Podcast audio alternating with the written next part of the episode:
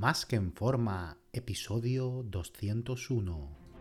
Bienvenidos a Más que en forma con Antonio Yuste, el programa donde conseguirás transformar tu físico y rendimiento para ser tu mejor versión con la ayuda de personas extraordinarias que ya lo han conseguido. Aquí no vas a encontrar fórmulas mágicas, tan solo la información que necesitas sobre nutrición, suplementación deportiva y entrenamiento físico y mental que junto con tu trabajo diario hará que alcances cualquier objetivo que te propongas. Este programa es para soñadores que buscan un mejor físico, para comprometidos a trabajar para conseguirlo, para los que no saben por dónde empezar y para los que llevan tiempo estancados en resultados. Ya estás en el lugar correcto. Tu cambio empieza hoy y ahora.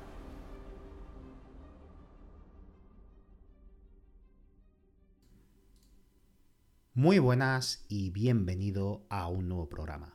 Quiero comentarte, antes de empezar el programa, que tanto mi equipo como yo hemos abierto consultoría gratuita por teléfono por si deseas que trabajemos juntos para ayudarte a conseguir el cuerpo que deseas y mejorar tu salud donde seré tu coach y te diseñaré los planes de entrenamiento, alimentación y comunicación diaria para que consigamos tu objetivo en el menor tiempo posible. Para que hablemos por teléfono solo tienes que entrar en antonioyuste.com barra ayúdame y ayúdame escríbelo sin tilde. antonioyuste.com barra ayúdame. A día de hoy la mayoría ya saben que ingerir diariamente grasas saludables es imprescindible para estar sanos y si queremos mejorar nuestra masa muscular. El problema viene en que la mayoría no saben qué grasas saludables deben ingerir ni en qué proporciones para dichos fines. Sabemos que cuando hay un entrenamiento de fuerza, o sea que hemos realizado un entrenamiento con pesa, posteriormente a dicho estímulo se producen unas adaptaciones fisiológicas complejas donde se produce un proceso inflamatorio necesario para dichas adaptaciones y que el omega 3, en este caso el EPA y el DHA, que son las formas biodisponibles del omega 3 en el cuerpo, son los que mejores mmm, ayudan a resolver dichas inflamaciones, reduciéndolas y que se aumente esa masa muscular al recuperarnos mejor de los entrenamientos. Siempre y cuando, además de haber presencia de estos EPA y DHA, el resto de la dieta sea balanceada con un ligero superávit calórico. Su efecto antiinflamatorio y su poder para reforzar el sistema inmunológico ha sido asociado a una mejor recuperación que favorece pues, la correcta oxigenación de los músculos y por ello incrementa el rendimiento y reduce la fatiga ante el ejercicio. Ofrece mayor coordinación motora y destreza mental, ya que en la mayoría de deportes es fundamental una buena concentración y coordinación. Dentro de las grasas saludables están tanto las saturadas como las insaturadas y sí, las grasas saturadas son saludables. Las que no son saludables son las grasas trans provenientes de los fritos y, similares. Dentro de la grasa insaturada, los ácidos grasos omega 3 y 6 son ácidos grasos poliinsaturados, es decir, ácido graso con múltiples enlaces dobles en sus átomos de carbono. La estructura química no hace falta que te la sepa, ¿vale? No te preocupes. La posición del primer enlace doble entre los átomos de carbono determina si se trata de un ácido omega 3 o de omega 6. Si el primer enlace doble se encuentra en el tercer enlace de carbono, es un ácido graso omega 3, y cuando ocurre en el sexto enlace de carbono, se le llama ácido graso omega 6. Los ácidos grasos esenciales, como el ácido alfa-linoleico o ALA de los ácidos grasos omega 3 y el ácido linoleico de los ácidos grasos omega 6, no pueden ser producidos por el cuerpo, necesita ser consumido a partir de la dieta. El omega 9 por el contrario, como por ejemplo contenido en el aceite de oliva, es no esencial y mejora los niveles de colesterol bueno y reduce el malo, pero no ayuda en los procesos implicados a las adaptaciones del entrenamiento ni mejora nuestro rendimiento físico. Por eso mm, no toméis omega, perdón, no toméis aceite de oliva pensando, voy, ya tengo cubiertos los omega 3, ¿vale? Para nada, porque no es omega 3. Eh, por muy bueno que diga que es, ¿vale?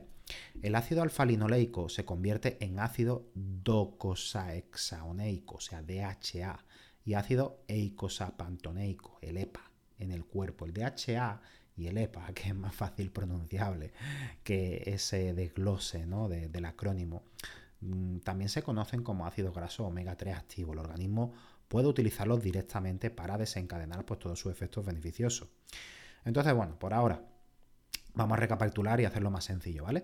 Sabemos que al entrenar se produce un proceso inflamatorio que el omega 3, al ser antiinflamatorio, es capaz de resolver más rápido para que dichas adaptaciones musculares derivadas del entrenamiento puedan producirse más rápido y mejor. Además de recuperarnos de los entrenos antes y poder meter más volumen de entrenamiento en la misma unidad de tiempo que si no lo hiciéramos.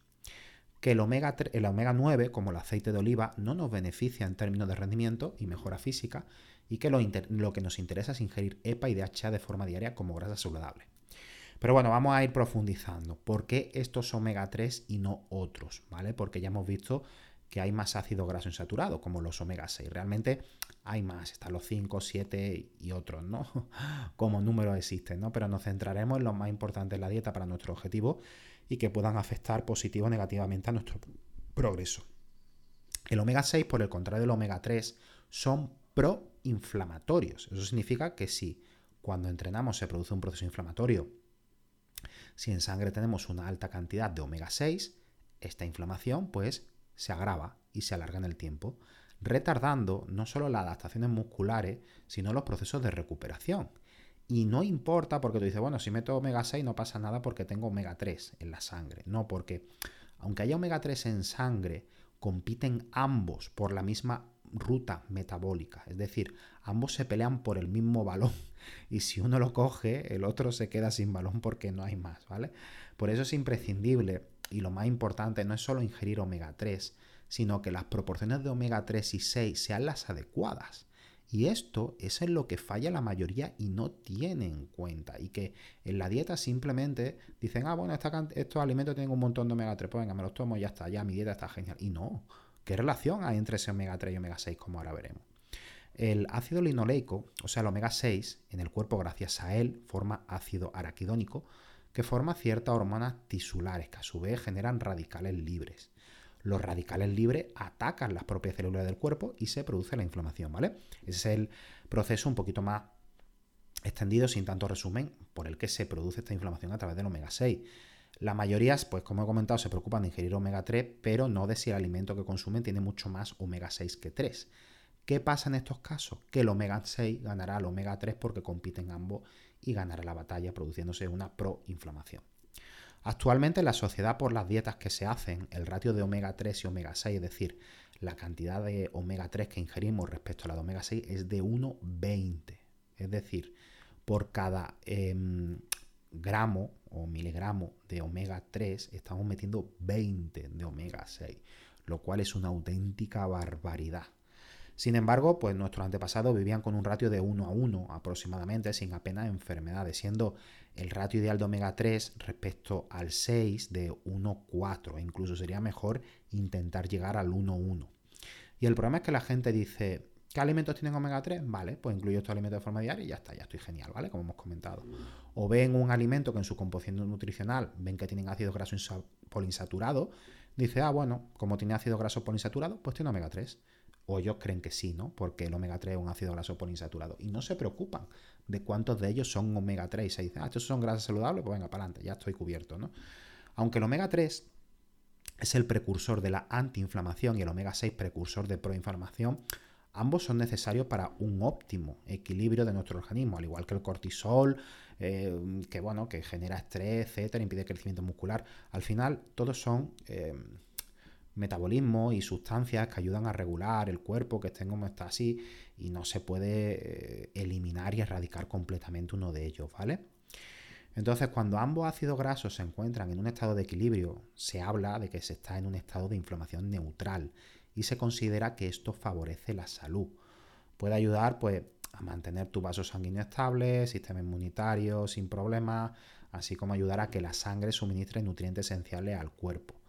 Un exceso de ácido graso omega 6 pues, puede llevar una vasoconstricción y coágulos de sangre. En tal caso, pues la sangre fluye mm, peor a través de la arteria y vena, de modo que al final pues que los nutrientes son suministrados al órgano y músculo de manera menos efectiva. Además que un exceso de omega 6 pues, va a aumentar el riesgo de desarrollar una inflamación fuerte, por ejemplo en el corazón y los pulmones. Del mismo modo, las personas con sobrepeso suelen tener altos niveles de omega 6 y una proporción a favor de omega 6 podría promover la formación de células grasas y aumentar el riesgo de aumento de peso. Eh, la correlación de por qué estas personas tienen un, alto grado de omega 6 eh, y, tienen sobrepeso es por la dieta que ingieren, que, que al final todos esos aceites que meten en alimentos procesados, etcétera, y otras sustancias, pues ese tipo de alimentación es lo que hace que tengan esos niveles elevados de omega 6, como tienen muchas calorías, muchos carbohidratos procesados, mucho aceite, pues también hace que tengan un sobrepeso. Un fuerte y severo exceso de ácido graso omega 3 tampoco es bueno, ¿vale? Puede presentar eh, sus propios problemas. Lo estudian relacionados a altos niveles de omega 3, entre otras cosas, con mayor riesgo de cáncer de próstata y una respuesta inmune debilitada a virus y bacterias. Sin embargo, es muy difícil comer demasiado omega 3 con los alimentos que comemos. Otra cosa es que nos metiéramos 20 gramos de omega 3 al día, que sean biodisponibles, pero esto no lo suele hacer nadie, ¿vale? En estos casos solo ocurre cuando las personas consumen estas dosis altas de suplemento omega 3, porque con la dieta, por mucho que quieran que te comas medio kilo de salmón al día, no, no va a pasar, ¿vale? O sea que no te preocupes por eso. Entonces, bueno, yendo un poquito más al grano, ¿qué alimentos debo, sí debo incluir en mi dieta?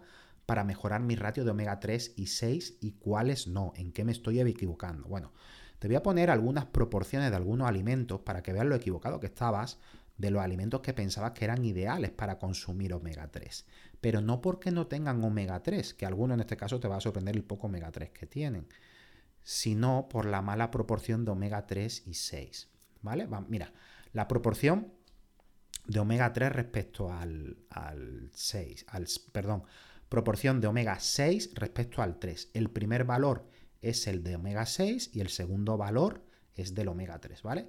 Salmón por cada 100 gramos tiene eh, un gramo de omega 6 y 12 gramos de omega 3. Bueno, 12 gramos. Es la relación, ¿vale? Gramos no, se especifica, habría que echar la cuenta, pero bueno, estamos hablando que por cada uno de omega 6 tiene 12, ¿vale?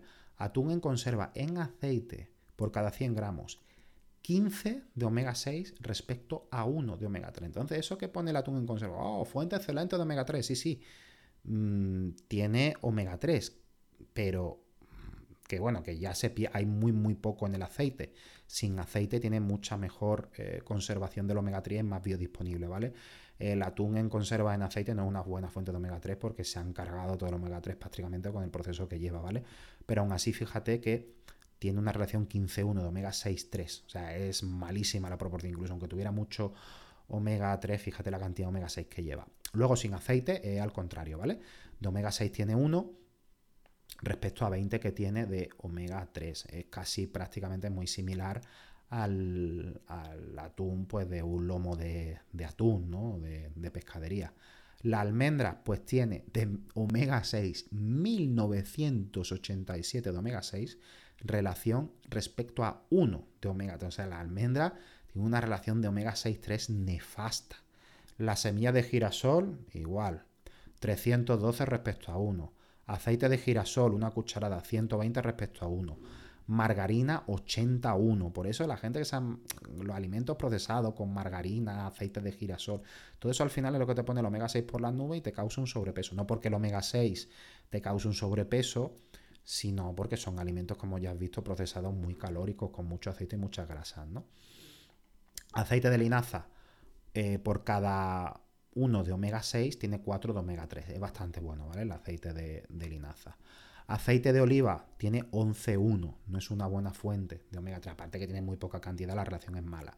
Espinaca 1,5,4 es bueno. Zanahoria 57,1 es malo. Y cereales en general 10,1. Como ves, ¿qué sacamos de esto?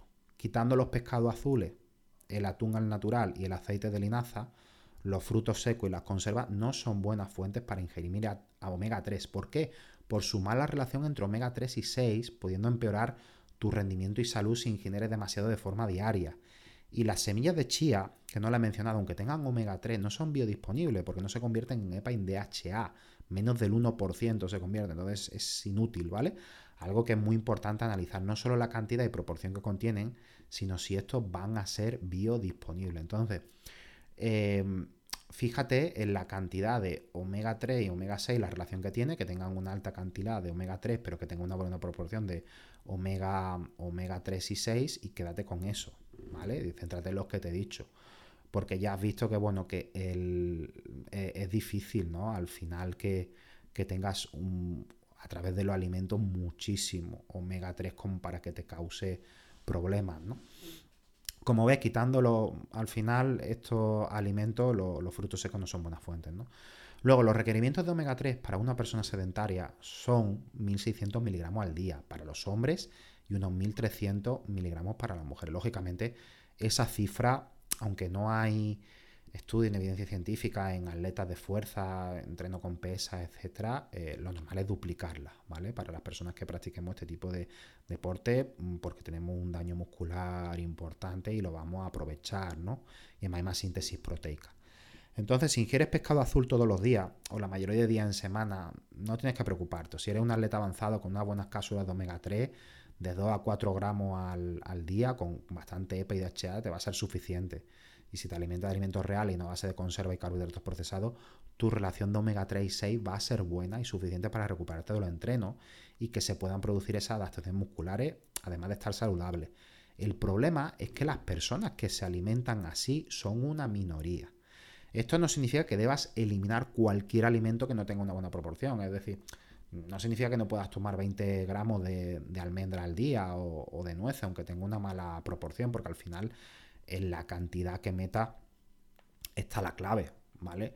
Eh, pero bueno, mm, al final eh, lo que tienes que ver es que esa cantidad, si es insignificante como para que te afecte, no va a tener problema. Y también la cantidad que ingieres diariamente. Así que lo importante es que sabiendo cuáles son las variables importantes, que eches tus cuentas, como hacemos todos los dietistas, todas estas cuentas y todas estas proporciones son los que los buenos dietistas eh, cogemos, bueno, yo, yo me incluyo porque al menos yo, yo lo hago cuando diseño una dieta para un cliente y yo tengo en cuenta todas estas relaciones, hago los cálculos diarios de omega 6, omega 3, proporciones, cuáles son biodisponibles, o sea, un buen dietista realmente se tira una mañana entera diseñando una dieta para un, atleta, una persona que quiera mejorar. Entonces, ya sea que contrate un dietista eh, por